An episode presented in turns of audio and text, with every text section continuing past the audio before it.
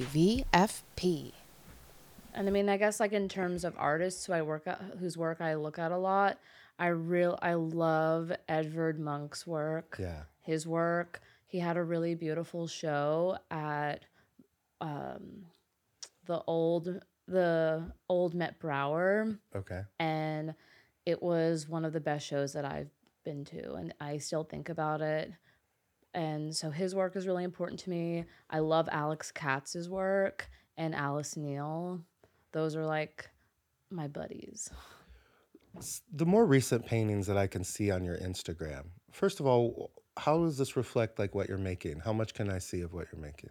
I'm working the blonde series is one that I'm doing. I have 4 of them done. I'm planning to do maybe like 10 to 12. That's a lot, and some of these are pretty big. I noticed Yes. because you put the you put the dimensions out. Yeah, I like to put them to give people an idea cuz it's like if you know Because you know. we can't see them, Savannah. Yeah. Where are you making these a lot? Are you, you're not making them in the city a lot because you're kind of not here a lot. Yeah, I'm out east and so I've just been painting out east. All right.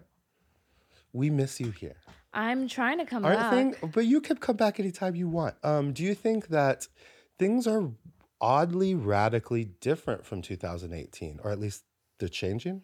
Yes. I think so too. I think everyone has radically shifted since 2018.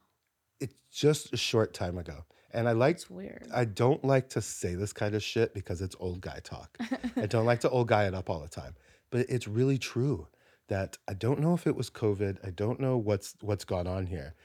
I think that COVID, at least speaking for me and the people that I've talked with to about everything, put a lot of things in perspective for people. Yeah. It put a lot of perspective on values, what I want out of life, and certain things like that for me.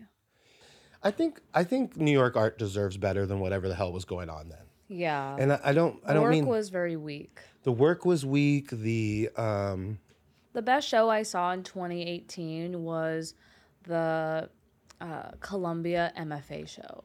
Do you know the painter Tanya Merrill? I don't think I do. She had really good work in the Columbia MFA show, and now I think she's like represented by Half Gallery or something like that. And her work is really, really fun. I mean, I'd like to see a variety more of like more outsider or artists who I feel a kinship to. Do you go to shows a lot? No, because Yeah. I don't. Yeah. What am I gonna see? No, I know. I understand.